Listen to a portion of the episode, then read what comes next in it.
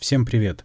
Сегодня у нас новый подкаст-интервью, и в гостях Ольга Скворцова, логопед с 26, если я ничего не путаю, летним стажем. И поговорили мы и про то, как формируется речь, и про возможные нарушения, и про то, как кто относится к билингвальности и что это на самом деле такое, как корректировать нарушения и как следить за развитием речи у детей и у взрослых. Я даже, наверное, не вспомню сейчас все темы, но это было очень интересно, очень познавательно, и для меня это уж точно развеяло какое-то огромное количество мифов, которые я сам для себя выстроил и окружающее общество для меня выстроило. Так что приятного прослушивания.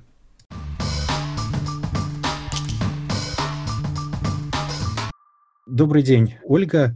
Угу, добрый день. Я, наверное, попрошу вас сначала представиться, потому что я вас знаю как логопеда, который помогал моим детям.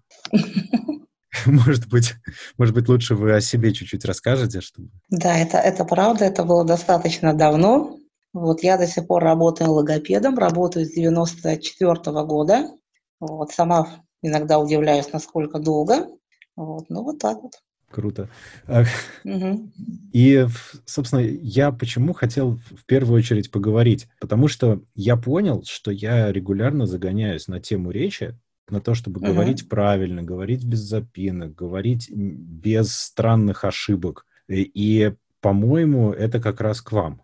uh Потому что я совершенно не понимаю, как это работает вообще, как работает механика речи у человека. Ну, я, я знаю теоретически из курса анатомии, Да-да-да.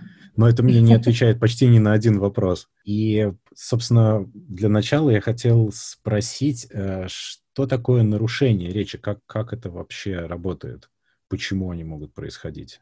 Большой, большой вопрос. Ну, очень сначала, большой. может быть, нарушение... Мы по кусочкам, как... да, да, по, по кусочкам. кусочкам. Э, да. Сначала, если говорить о нарушениях э, ну, детских, то есть вот угу. когда ребенок не выговаривает звуки, неправильно говорит. О, Дмитрий, на самом деле нарушение речи – это очень-очень большая группа. И вот то, что ребенок не выговаривает звуки, это только одна маленькая часть. Но это та часть, с которой обычно родители приходят. Но она очень заметная, потому что... Да, она очень заметная, она очень слышная, а, ее очень трудно пропустить мимо. И когда не выговаривают звуки, это уже ну, точно всем понятно, что ребенку надо к логопеду.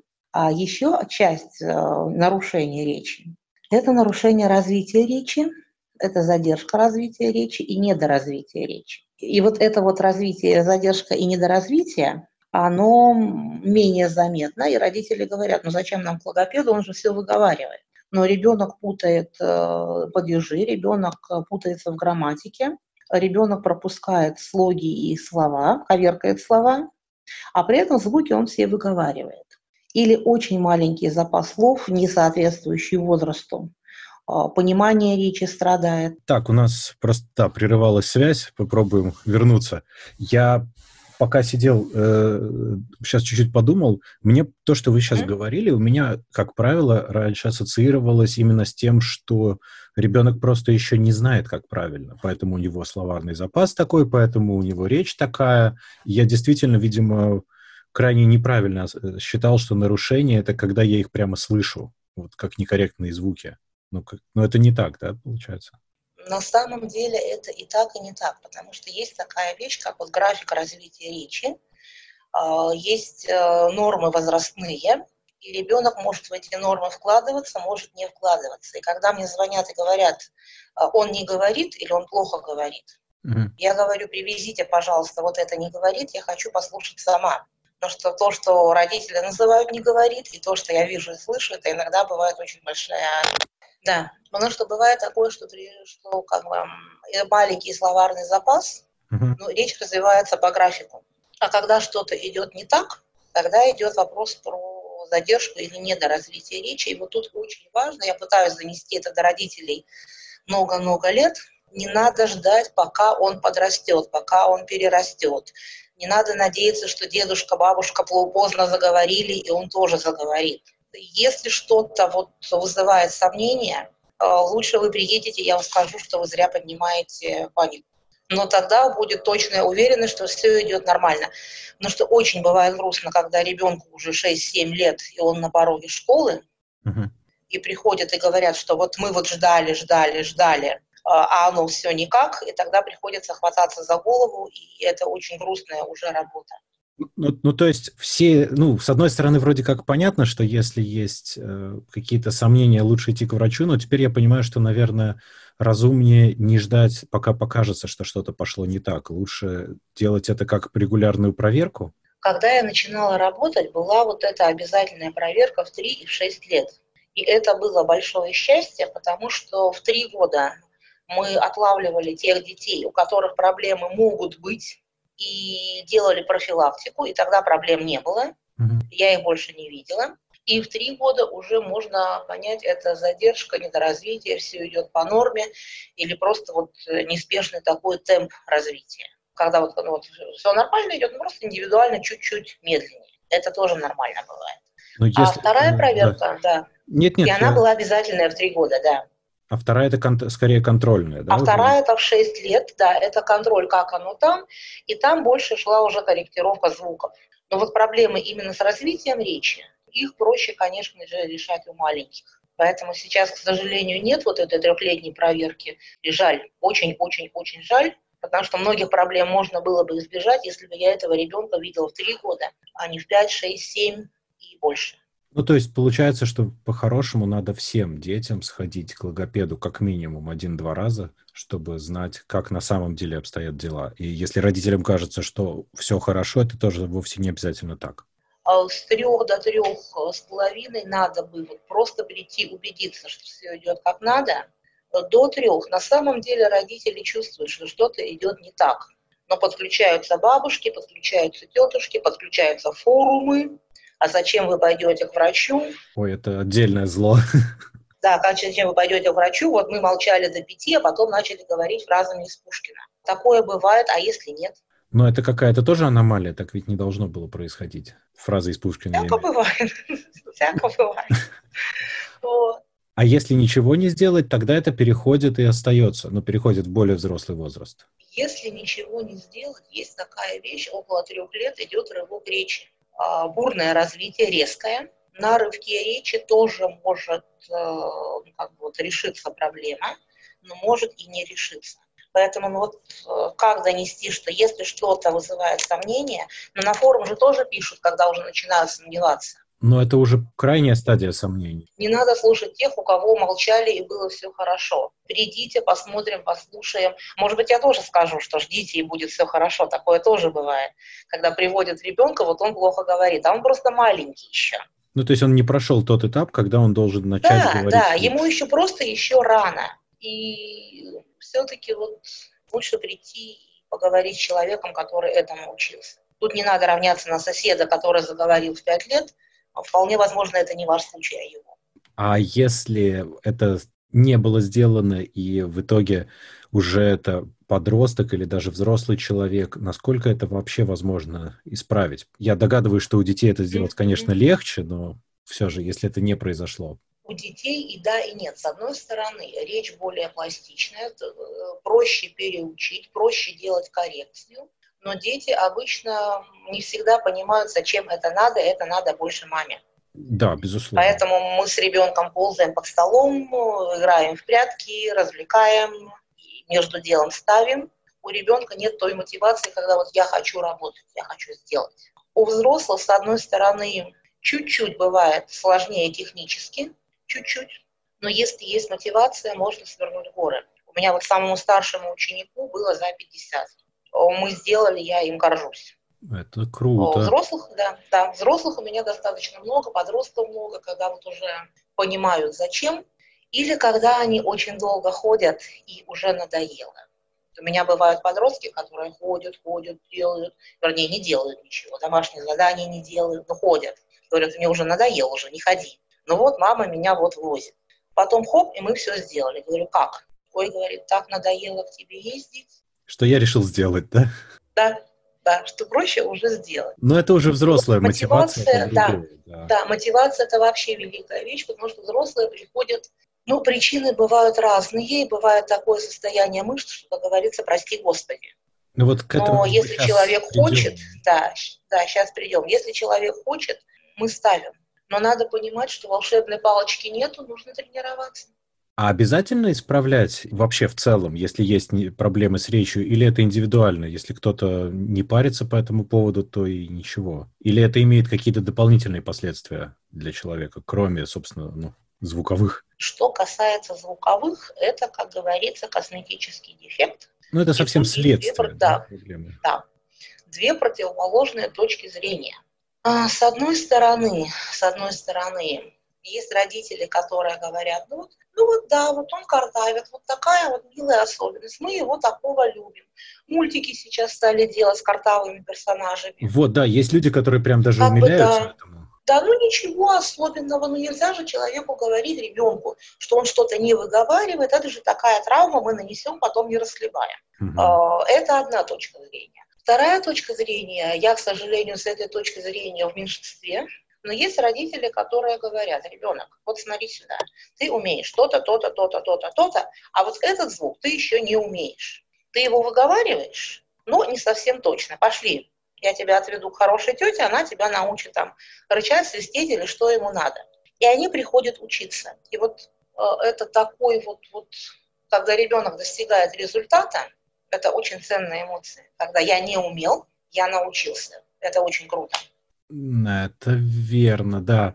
Но, в принципе, как я понимаю, это необходимо также, чтобы понять, что происходит, по какой причине это происходит. Потому что вот как раз возвращаясь к мышцам и их состоянию, mm-hmm. и к состоянию организма, потому что ведь это, mm-hmm. как я понимаю, может указывать на проблемы, которые более глубинные, чем то, что мы слышим. Чаще всего, чаще всего я сталкиваюсь с тем, что это проблемы тонуса тогда родители очень удивляются, когда я говорю, что отсутствие вашего «Р» меня беспокоит гораздо меньше, чем ваша спина и шея. Потому что когда зажаты мышцы, от этого могут страдать звуки, но это зажата кровеносная система, это мозг недополучает кислорода, это ребенок быстро утомляется, и это с речью не, связано, не связывают обычно вообще. А потом получается, что мы расслабляем мышцы, мы ставим звуки, ребенок начинает правильно говорить, и потом, вот как родители некоторые замечают, что он стал лучше учиться, он стал лучше спать, он стал спокойнее, он стал более ловким. В организме нет ничего изолированного, оно все связано. А Еще причина бывает, когда бывает короткая уздечка, короткая укороченная, которая... Уздечка это... Подъязычная уздечка, mm-hmm. под языком такая ниточка. Да-да. Вот, и она мешает правильно поставить язык, чтобы сделать правильный звук. Она мешает язык вытащить вперед и поднять наверх. И тоже вот заблуждаются родители. Вот мы подрезали уздечку, а он все равно не, учит, не, не рычит. Уздечку-то подрезали, а звук-то никто не ставил. Учить-то никто не учил. И вот тут вот э, я использую возможность так вот на широкую аудиторию по поводу подрезания уздечки. Э, я против. Все, что подрезается, спокойно можно растянуть без операции, без восстановления, без риска травмы, без риска инфекций. Уздечка, она замечательно тянется. Причем ребенок не очень понимает, что это медицинская э, процедура, мы играем. У меня две дочки, у меня у одной, ну, мама-то логопед, я уже с полугода заглядывала в рот, как оно там. Mm-hmm. А у старшей уздечка была укороченная. Не то, чтобы там вот короткая, на грани. А я решила не рисковать, мы ее тянули. И ребенок радостно показывал папе, как мама учила кривляться перед зеркалом, что она умеет и так, и так, и вот так, и наперекосяк. Она вообще не поняла, что как бы это серьезная медицинская манипуляция. Я вот честно скажу, за те годы работы, что я работала, я видела ну, очень мало уздечек, которые можно было бы резать. Поэтому не увлекайтесь как я понимаю, в данном случае резать это какая-то совершенно крайняя мера, которая не, не нужна. Это очень часто ненужная мера потому что оно все тянется, оно растягивается, оно ставится, оно правится. И я видела такие случаи, когда приходили и говорили, что вот нас направили резать уздечку, а я кто? заглядываю в рот. Кто направлял? Врачи. Тоже... Советчики на форуме, а. бабушки, тетушки, общественное мнение. Ну что да. вот надо да. подрезать, мы подрезали, и он сразу заговорил. И я заглядываю в рот, а там было даже такое, что нет уздечки. Вот это очень редкий случай когда ее нет, когда ну, вот практически нету. А когда уздечка с низкой посадкой, да, она короткая, но она не мешает. Угу. То есть ребенок вытягивает язык чуть ли не до колена, но мы идем резать уздечку, потому что нам так сказали. Ну, просто потому что кому-то когда-то это помогло, теоретически. Да, да. А от меня, от меня никто уздечку пока резать не уходил. Я вот сейчас слушаю, я понимаю, что мы никогда не воспринимаем речь как что-то, чему нужно системно учить и проверять. Потому что, да. ну, практически все всегда воспринимают это так, что мы разговариваем, ребенок слушает да. и по слуху учится. Но это же, оказывается, Дмитрий, абсолютно обычно не так. да. Обычно да, обычно да. Но, видите, много сейчас детей, которые имеют врожденные проблемы при родах, при беременности, проблемы раннего развития. В организме нет ничего не взаимосвязанного, речь туда же. Сейчас больше, чем в другое время проблем? Или мы их больше... Про другое время не скажу, не была, ни но сейчас их просто много. Десять лет назад там. Больше, больше. Хм, странно. Частично я это связываю все-таки с тем, что убрали трехлетний вот этот осмотр, и многие дети попадают тогда, когда проблемы уже есть, а не тогда, когда их можно было предотвратить. Ну, то есть мы их выявляем иначе, в другой момент, да, получается. Да. Но вот кто про что, а логопед про профосмотр. Нет, но это на самом деле правильно. Регулярные осмотры да. на самые разные темы, мне кажется, были бы крайне полезны, потому что это реально профилактика проблем. Можно их выловить. Понимаете, вот э, приходят сейчас вот трехлеточки, да? Заглядываю, смотрим, тянем. У кого-то слабоватые мышцы. А все работает, но селенок не хватает. Это страдают верхние звуки. Ш, Ж, Ч, Щ, Р, Л. Угу. Комплект. Там будут трудности. Но показать маме упражнения, поиграть с ребенком, они к тому моменту, как эти мышцы будут нужны, они их накачают, проблем не будет. Та же самая коротенькая уздечка. Мы заранее ее растянем, звуки пойдут правильно. Тот же самый тонус. Мы расслабим, а я этого ребенка больше не увижу. У него В хорошем смысле. Да, да. Я очень радуюсь, когда ко мне повторно не приходит. Ну, это достойный результат, да, всегда. Да. Бывают даже вот такие случаи, да, когда, сейчас, Да-да. когда приходят до трех, до трех, а там э, норма возрастная, она очень широкая. И вот, ну, он как бы вот, ну, на грани, ну, задержка речи, не задержка речи, ну, задержка, не задержка. А мы подключаем игры, говорю, придите, пожалуйста, после рывка речи, вы его точно не пропустите, он виден. О, да. Они приходят с рис-копейками, сажают ребенка на стульчик и говорят, деточка, помолчи, пожалуйста, пять минут, я с тетей поговорю. Да-да-да. Вот это, это мне знакомо. так приятно всегда видеть, да. Это очень знакомо. Вот, да, ну вот, вот чем раньше проблему поймать, тем проще с ней работать. А когда дети коверкуют слова нарочно, я очень сильно на эту тему загоняюсь просто всегда. Это как часть игры, там сказать миленько, знаете, вот как угу. Особенно вот мультфильмы, кстати, это провоцирует, да, я заметил. Да, да. Э, или там просто где-то услышал ребенок, хочется так повторить. Это плохо или это не важно? Это про индивидуальность скорее. Если это как элемент игры баловства, это было я бы даже говорила, я бы говорила про хорошее такое развитие речи, что ребенок может себе позволить даже так. То есть он чует, он чувствует А-а-а. язык, у него все в порядке, словотворчество, и как бы все нормально. Но понимаете, оно ковер, вот коверканье, когда он балуется, оно совершенно другое, чем коверканье, когда это проблема. И я детей слушаю уже много лет, у меня уши натренированные. И очень вот есть разница, когда слова коверкаются, потому что он по-другому не может, и когда он может, но он вот так балуется. Ну, то есть, если я точно знаю, что ребенок может сказать правильно, но да? сейчас он и так да. играет, то париться вообще да. не надо, получается. Э, я бы даже радовалась на это. То есть это, это скорее гибкость речи и возможность да. сказать иначе, и понимание, что можно иначе. Хм. Да, Мне это, да, да. это так хорошо, вы меня очень успокоили. Я дико парился на этот счет. Нет. Еще есть момент. Детки двурукие, которые детки амбидекстры, у которых два ведущих полушария, две ведущих руки или детки левши, у них вот такие перестановки, они достаточно долго идут. То есть у правшей как бы такой этап есть, но он короче. Uh-huh. У левшей такие перестановки бывают вплоть до 6-7 лет. А это надо отслеживать, но это не является проблемой. У них просто структура слова устанавливается чуть-чуть попозже. Но это опять же просто диагностируется. То есть надо опять идти к это специалисту и делать правильно. Да, да, это диагностируется. Но все, что мы сейчас говорили, это нарушения, которые могут появиться, ну не появиться, а скорее быть врожденными. Проявиться. Скорее. Проявиться, проявиться, да. Проявиться. А могут ли они появиться? Что может быть такого, могут, что Дмитрий, вызовет? Могут. Что может быть такого? Вот такой вот простой пример. Ну, просто, знаете, вот, э, вот это вот всякая баб, бабушкина история, что вот тебя напугают, там, и ты будешь, там, не знаю, заикаться. Я вот логопедических историй сейчас расскажу. Вот едет ребенок на самокате, едет неудачно, падает в канаву, выбивает передние зубы. О. Грустно, печально, но может начать шепелявить, потому что язык теряет опору. Ну, это чисто физическое препятствие такое, да. Это чисто физическое препятствие. Вот. Соответственно, чем может логопед помочь? Логопед может предотвратить начало дефекта. Мы учим упираться не туда, где опоры нет, учим опираться чуть-чуть ниже в десну а, и продолжаем есть... говорить правильно, пока не вырастут зубы. А, то есть даже вот так, то есть можно даже такое скорректировать? Да, не часто такое, слава богу, попадается.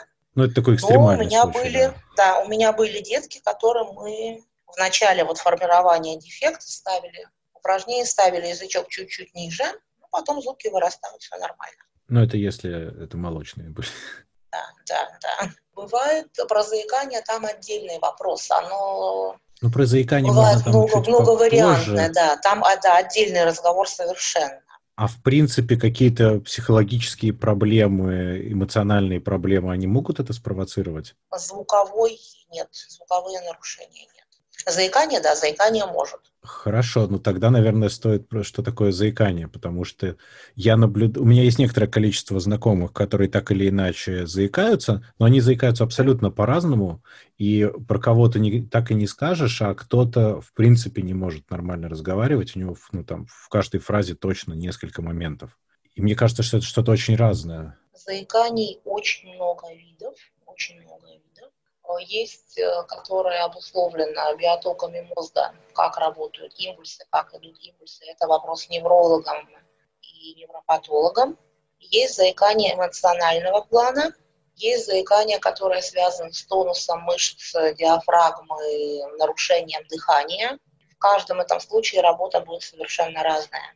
И есть вариант заикания, есть такие вот варианты заикания, которые ко мне приходят как логопеду, говорю, знаете, как логопед помочь не могу, это больше по второй моей специальности. И тогда мы уходим на песочную терапию.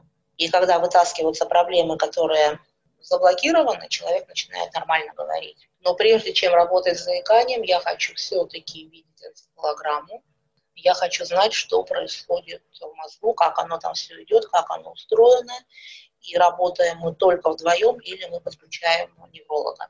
Да, то есть это намного более сложная и масштабная да. проблема, может быть, да. которая... Тема серьезная, тема масштабная, тема сложная, но вот, вот. И, и не совсем даже обязательно проблема речи. Это может быть, это очень да, далекое следствие. Да, это, да. Хотя я так понимаю, что много что является далеким следствием. Да. А почему так вот хотя, наверное, отчасти я уже понял, но все-таки почему вот когда, будучи уже, скажем, взрослым и обладая более или менее устоявшейся речью, внезапно появляются какие-то вот странные проблемы. Ну, запинаться, это я еще догадываюсь. Это, mm-hmm. это да. я, скажем, э, не знаю, затупил и не могу найти слово подходящее, мысль потерял. А внезапно могут начаться, не, не обязательно у меня, а в принципе uh-huh, uh-huh. Э, заикания какие-то неожиданные потом пропасть, ошибки произношения, то есть э, глотать звуки начать может человек или неправильно произносить звуки, хотя в, в обычную ситуацию он так не делает, но вот вдруг. Мозг очень нежная субстанция, и когда он устает, там могут быть э, очень разные чудеса. Я, когда устаю, я начинаю путать слова. Кто-то начинает слова повторять кто-то начинает тянуть звуки, кто-то начинает подбирать слова. Я бы смотрела, насколько человек уставший, насколько он волнуется, в спешке такое может быть. Под усталостью можно понимать не да? только сиюминутную, а в том числе и накопившуюся. В основном и... накопленную, в основном накопленную. Недосып очень влияет на вот такие эпизодические нарушения. Понятно, потому что как раз вот иногда кажется, что вроде бы все в порядке, но говорить становится все сложнее и сложнее, и в итоге начинаешь просто экать, мекать, и да. речь просто куда-то теряется. У меня вот с этим приходят подростки и студенты, когда говорят, что вот у меня проблемы с речью. Мы сидим, разговариваем, Да нету проблем с речью, говорю, с чего ты вообще взял? Ну вот я когда отвечаю у доски, ага, ну тут-то как раз все понятно. Ну это стресс. Начинает волноваться, начинает спешить, стресс, э, зажимаются мышцы, и вот и начинаются там экать, мекать, подбирать слова, язык не слушается, понятно, что не слушает. А если, например, человек может отлично рассказать в неформальном разговоре что-то, uh-huh. ну, то есть uh-huh. я имею в виду живо поддерживать беседу, но при uh-huh. этом совершенно не способен пересказать какую-то историю. То есть э, буквально до того, что совершенно искренне говорит, что я не знаю, как это сказать, я не могу правильно сказать. Вот мы начинали с того, что есть нарушения речи, которые э, звуки, угу.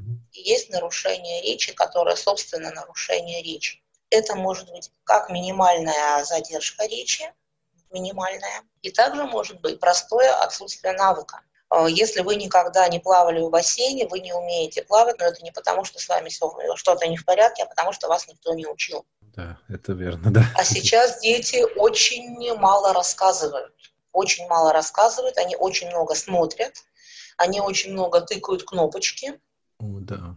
Они говорят «ты», показывают пальчиком и получают все, что им надо, но их очень мало выслушивают. Ребенок был в зоопарке. Да. Нужно стимулировать именно разговор. Да. Где ты был, кого ты видел, что тебе понравилось, с кем ты ходил, как долго, долго вы были, какая была погода, куда вы пошли сначала, куда вы пошли потом, что ты там кушал, где ты гулял. А, вот этот навык ему надо показать, как строится рассказ, и это делают родители, которые задают вопросы, они дают ребенку алгоритм. И тогда он в какой-то момент, не дожидаясь этих вопросов, по алгоритму начинает рассказывать. Я был в зоопарке, мы сначала подошли, купили билеты, потом мы пошли смотреть слона. Слон ел, чего он там ел. Ну да, то есть ему выстраивают принцип. Да. Потом мы пошли к тиграм, потом я захотел кушать, да. Но это навык, его надо тренировать так же, как катание на велосипеде и все остальное. А в этом помогает чтение? Оно в этом бесценно. У меня есть такое ощущение. Оно в этом бесценно. То есть это именно вот выстраивание чтение, словарного запаса, формулировок, э, всего, да? Чтение – это вообще великая вещь, но это чтение не форумом, это чтение… Нет, нет, книг, Иногда, книг, да, художественных книг. Книг, да. А качество книг имеет значение? Потому что, ну, меня, меня некоторые книги просто огорчают, особенно детские. Некоторые есть замечательные, а некоторые... То, так, что... что ребенок читает, то он впитывает, такая у него будет речь, подбирайте хорошие.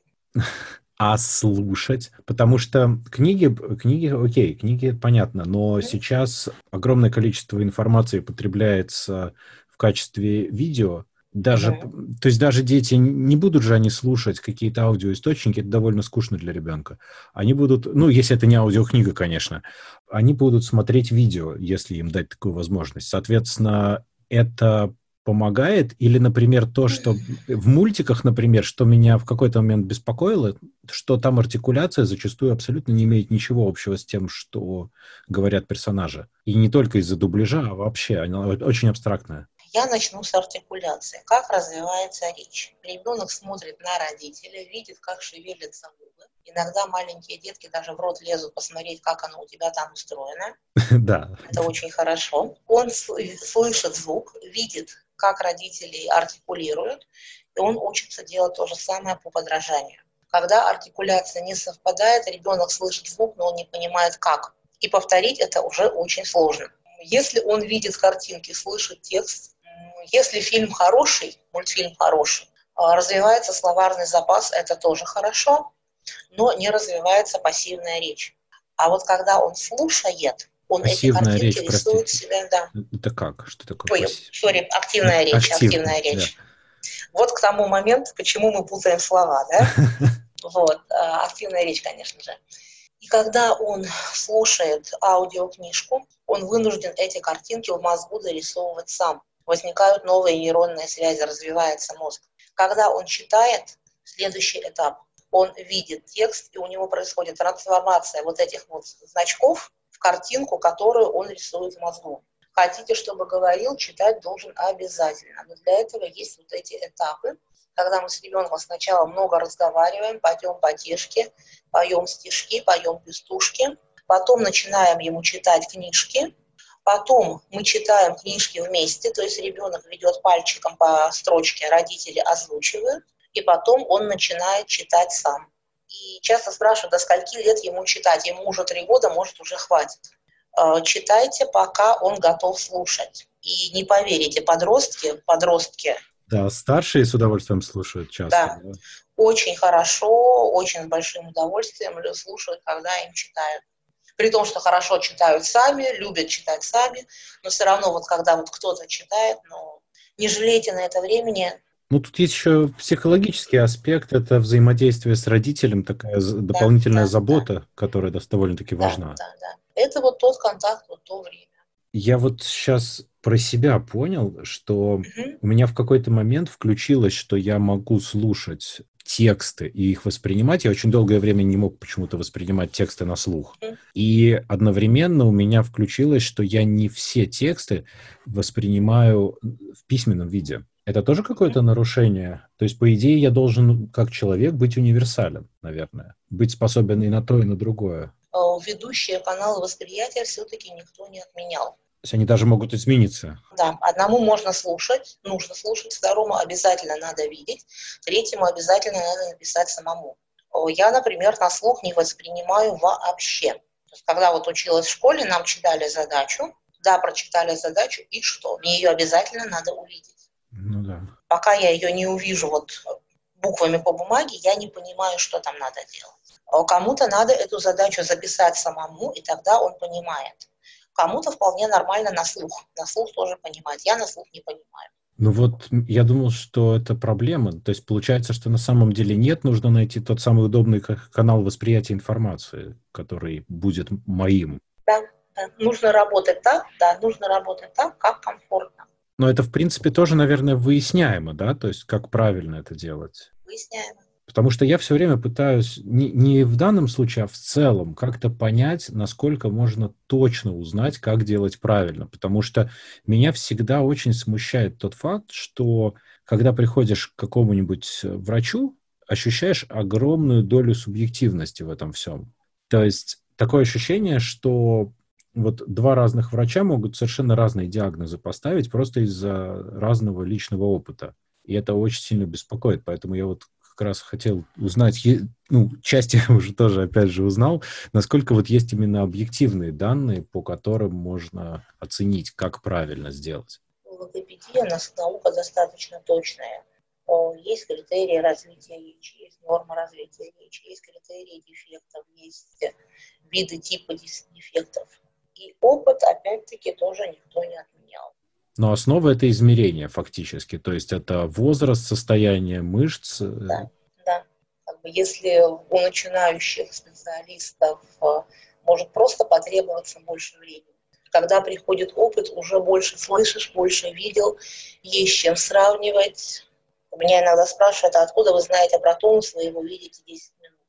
Я его вижу 10 20 лет назад мне надо было посмотреть, пощупать плечи, шею, это опыт чтобы уже, понять да. точно где. Это опыт уже. К вопросу еще о восприятии. Угу. Меня возник любопытный вопрос по поводу иностранных языков. Так. Я, например, лично я считаю, что до, до определенного возраста билингвальное обучение – это зло в чистом виде, и до тех пор, пока ребенок не овладел одним языком, будем его называть родным, но не, не принципиально, каким-то одним, причем не овладел на уровне речи и какой-то, возможно, базовой письменности, ему не нужен второй язык, потому что создастся каша, и будет просто интерференция языков, и ребенок начнет путать. Это так или это опять я загоняюсь, и в современном мире это совершенно не обязательно? Тут со мной можно сильно спорить, со мной можно долго спорить, но вот мой опыт, который я вижу, мой опыт, который я вижу, понимаете, Дмитрий, если у вас в прихожей нет вешалки, при всем вашем старании у вас в прихожей будет бардак просто потому, что вам не на что вешать. И когда у ребенка нет еще толком родного языка, ему не с чем сравнивать, и у него, грубо говоря, у него нет вот этой вешалки, на что можно вешать новые конструкции. А, есть детки-билингвалы от рождения, но это не мы пошли в другой садик, и у нас теперь два языка, мы билингвалы. Билингвал – это когда именно вот по рождению, когда у папы один язык родной и у мамы один язык родной. И у ребенка он как бы заточен на одновременное восприятие двух языков. У него папин язык и мамин язык. Там есть нюансы. но там не возникает проблем, как при вынужденном билингвисте. Но это очень особенный случай, их меньше намного таких случаев. Да, их намного меньше. Папа называет это так, мама называет это так, никаких нет проблем в зависимости от того, с кем мы говорим. Ну да, там он привязан к личности, да. Да. И там изучение языка, оно идет с рождения, оно идет природным путем, потому что никто родному языку ребенка особо не учит, с ним просто разговаривают, называют предметы, показывают, говорят, бери кубик, нет, вот тот тащи красный, будем строить башни, давай еще два, вот вам русский язык, вот вам математика. Ну да, это, это да. Когда идет, да, когда идет обучение иностранному языку, оно должно к чему-то цепляться, оно должно на что-то ставиться. И вот есть вот эти возраст, когда ребенок восприимчив, и обычно он начинает быть восприимчив тогда, когда он понимает, что есть другие языки. Хм. Это ближе к пяти годам, когда он способен отличить языки. И тогда можно уже, да? И тогда уже не то, что можно, а даже нужно, потому что это идет легко. Это идет в игре, это идет легко. И у него есть опора. Он знает, что вот мы сейчас поем песенку на французском, слова такие-то, вот я могу перевести на русском, у него формируется картинка, и тогда все замечательно усваивается. Когда вот этой опоры нет, э, можно выдрессировать, и он будет как бы даже говорить, но он не будет толком понимать, он не будет чувствовать. И он не, не сможет нормально применять язык, потому что у него нет опоры в виде родного языка. Вот, вот, вот это вот слово «чувствовать язык». У него этой опоры просто нет, да. Да, потому что вот э, я видела проблемы, которые связаны с ранним билингвизмом. И психологические, и эмоциональные, и логопедические, когда идет торможение и родного, и второго, и любого, э, просто потому что ребенок не справляется. Э, тем более, тем более, очень, я уже говорила, много детей, у которых минимальное нарушение речи. При добавлении иностранного языка это вылезает очень даже хорошо. А как может иностранный язык проецироваться на, ну, связываться с родным, если, например, иностранный язык совсем не имеет ничего общего по конструкциям? Или это речь про звуки, про понимание того, что такое язык, интуитивное понимание? Даже если, даже если нет ничего общего по конструкциям. Есть конструкция родного языка. Вот интуитивное понимание, Да-да. хорошо освоенный родной язык, даже если другой совсем не похож, это тоже конструкция, на которую можно привесить. Вот у нас вот так, тут совсем по-другому, но это уже понятно, как оно идет. Угу. Просто ну, вот. вот я пытаюсь понять тогда, а может тогда для каждого языка быть свой удобный канал восприятия, ну вот как мы обсуждали. То есть, например, э, у меня есть такая штука, что по-русски мне в целом все равно слушать или читать, по-латышски мне безумно сложно читать, я не знаю почему. Я просто органически не способен воспринять письменный текст почти совсем. Это огромное усилие каждый раз над собой. Я просто не понимаю, что написано. А слушать прекрасно, сколько угодно. На английском мне, в принципе, более или менее все равно. Хотя я бы предпочел, наверное, слушать, но если читать, то окей, ладно, пусть будет, если нет выхода. Но я восприму. Ну, интересный вопрос. Да, интересный вопрос про языки. Про языки так отдельно не изучала. Тут очень важно, какой навык больше тренируется, на том и проще. А, то есть это уже вопрос того, что я больше делаю, да, фактически? Когда я начинала учиться на латышском, я много читала до того, а больше читала, чем говорила, и больше читала, чем слушала. Текст было воспринимать намного проще, чем звук, и еще труднее было говорить. Когда пошла учиться и пришлось слушать и говорить, навык быстренько натренировался, мне теперь без разницы.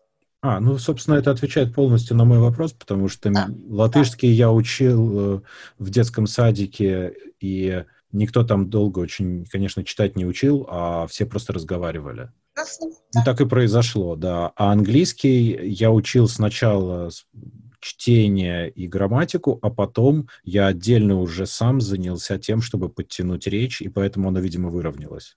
Да, но, но это вопрос навыка, получается. Да, да, навык, навык. Здорово. То есть, по идее, по идее... Язык это наука, его надо учить. То есть, на самом деле, это же получается замечательная штука, что ведь э, когда мне кажется, что что-то происходит не так, в отличие от многих проблем, здесь можно что-то исправить. Это же так замечательно, потому что огромная часть человеческого тела, она исправима безумно сложно, если вообще исправима. К сожалению большому, не все знают, что можно исправить. И я очень много сталкивалась, когда вижу, подростка идет речь, ой, она вот так вот стесняется, вот-вот, да, ну, приходите, я сделаю. Да вы что, ей 13 лет, и что? Не знают родители, что можно, можно исправлять.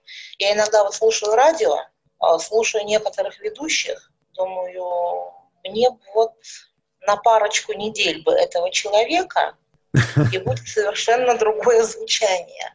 Но я заметил, что тренировка тоже помогает.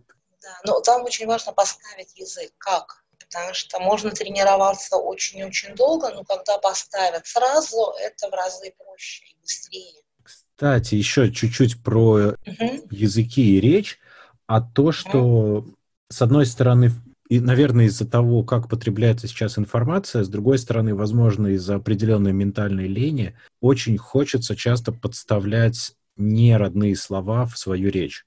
Имеется в виду, например, заменять латышскими, английскими словами, ну, теми, неважно, тем языком, который знаешь. Это нарушение или это банальная лень и нежелание подобрать слово, которое я на самом деле знаю? Это ментальная лень и дисциплина потому что проще, конечно, поставить то слово, которое взяло само пришло с любого языка, чем все-таки поднапрячься и найти нужное слово в нужном языке. Вот это, кстати, проблема у билингвалов очень часто, которым, поскольку без разницы на каком языке, они смешивают язык. А, ну то есть э, у них получается, что он действительно один большой понимание. язык. Да, он, он становится смешанным языком, и нет понимания, да. что они разные. Нет ощущения то есть для них это вот настолько один язык, что они, не, они просто не замечают того момента, что они переходят с языка на язык. Для них это очень органично, естественно, и они просто не ловят, что это уже другой язык. У меня такое пару раз в жизни было только от усталости. Это не проблема, это особенность. У меня было смешно от усталости, когда я внезапно вместо того, чтобы говорить на латышском, заговорил на английском. У человека, я смотрю, просто глаза больше, больше становятся. И я не мог понять, что прошло не так. Да, у меня так было на первом курсе, когда я приходила домой и видела, что меня не понимают, я соображала, что что-то я не то несу, очевидно, язык надо поменять. Ну, это от усталости, это немножечко это другое. Это от усталости. Я по поводу билингвалов, я еще читал такие исследования, но опять, э, я немножко переко... или даже не немножко перекошен в определенную сторону, что я считаю, что это не, не очень хорошо, что у них, в принципе, падает и успеваемость, и у детей, конечно же, и способность к обучению тоже из-за того, что им сложнее фактически становится воспринимать информацию. То есть они сначала, возможно, делают небольшой рывок за счет просто большего количества информации, но э, на длинной дистанции это заканчивается для них хуже, чем для детей, у которых есть один язык. Не видела таких исследований и не замечала такого в практике, но мы говорим о настоящих билингвалах у которых два языка от рождения. Нет, нет, Но я нет. Такое, в данном я случае такое нет. видела у вынужденных билингвалов. Вынужденных, исключительно вынужденных. Это именно те, кого э, внезапно запихали, например, после того, что они, предположим, родились в русской семье и ходили в русский детский садик, решили, что а теперь пойдем-ка мы в первый класс латышской школы. И ребенок просто теряется вообще и не понимает, что происходит. Дмитрий, там как раз все понятно, что происходит, когда огромное количество энергии, времени, сил тратится на перевод, но не тратится на запоминание. Тогда мы видим эффект, смотрим книгу, видим фигу, потому что перевести перевел, но в долговременную память отлож... не отложилось, потому что на это силы и энергии уже не хватило. Угу. А если это постарше? То есть, например, до какого-то времени, до подросткового возраста учился там на родном языке, потом решили, что хорошо, теперь давай поучимся на другом. Это тогда уже как у взрослых? Это уже через знания проходит? Нет, я бы брала все-таки до, даже до университета, потому что на перевод, я вот говорю, мне, я пошла в 16 лет, я пошла осознанно, uh-huh. я очень хотела эту специальность, я знала, на что шла, у меня была очень неплохая подготовка по латышскому. Я на лекциях понимала, если не все, то многое. Но я приходила домой, и я понимала, что как бы я понимала там, но я ничего не помню. Я брала учебники на родном языке, и тогда у меня укладывалось. Ну, потому что эти усилия уходили на, на то, чтобы понять. Да, на понять, успеть понять, перевести, записать. И вот это вот та проблема. Я на латышском работаю, я на латышском говорю. Я работаю на двух языках совершенно без разницы, перехожу туда-сюда без проблем. Я могу учиться на латышском, но если выбирать вот на родном языке или на другом языке, я буду вставать больше на другом языке. Угу. То есть речь идет про это. Нас учили латышскому на уроке латышского языка. Нам объясняли по-русски, и мы хорошо знали язык. Но это, по сути, отвечает на вопрос того, что ну, лучше действительно учиться на родном языке, чтобы базовые знания укладывались, а не тратить силы на перевод. Математику надо учить на математике, физику на физике, язык на уроке языка или а кружки, секции и все остальное прочее. Это очень хорошо дает знание языка. И мне вот э, наши летние практики с коллегами, которые не говорили по-русски, давали очень-очень много в плане языка. Угу. А обязательно присутствует перевод? Я, вы, вы мне скажите, если я ухожу в сторону от того, что... Билингвалы, билингвалы не переводят, поэтому им очень иногда бывает сложно подобрать слово перевода, ну как бы оно ему понятно. Те, у кого язык не родной, переводят. Быстрее, меньше, хуже, лучше, но все равно идет перевод. То есть просто это можно не замечать, что ты переводишь, но на самом деле ты это можешь делать? Перевод, перевод есть. Ха, просто я всегда думал, что я по какой-то непонятной причине не перевожу, например, английский. Я его просто понимаю. Но так это не бывает, я себя обманываю, наверное. Просто я это делаю незаметно. Скорее всего, уже идет автоматически.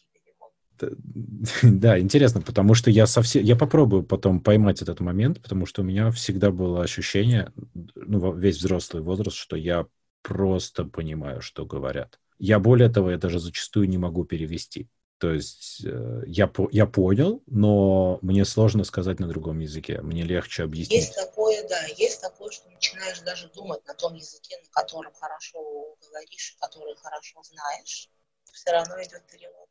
Ну, то есть и фактически страдает восприятие. Тогда, раз идет перевод, значит, автоматически мы теряем часть своих ресурсов. Особенно у маленьких детей.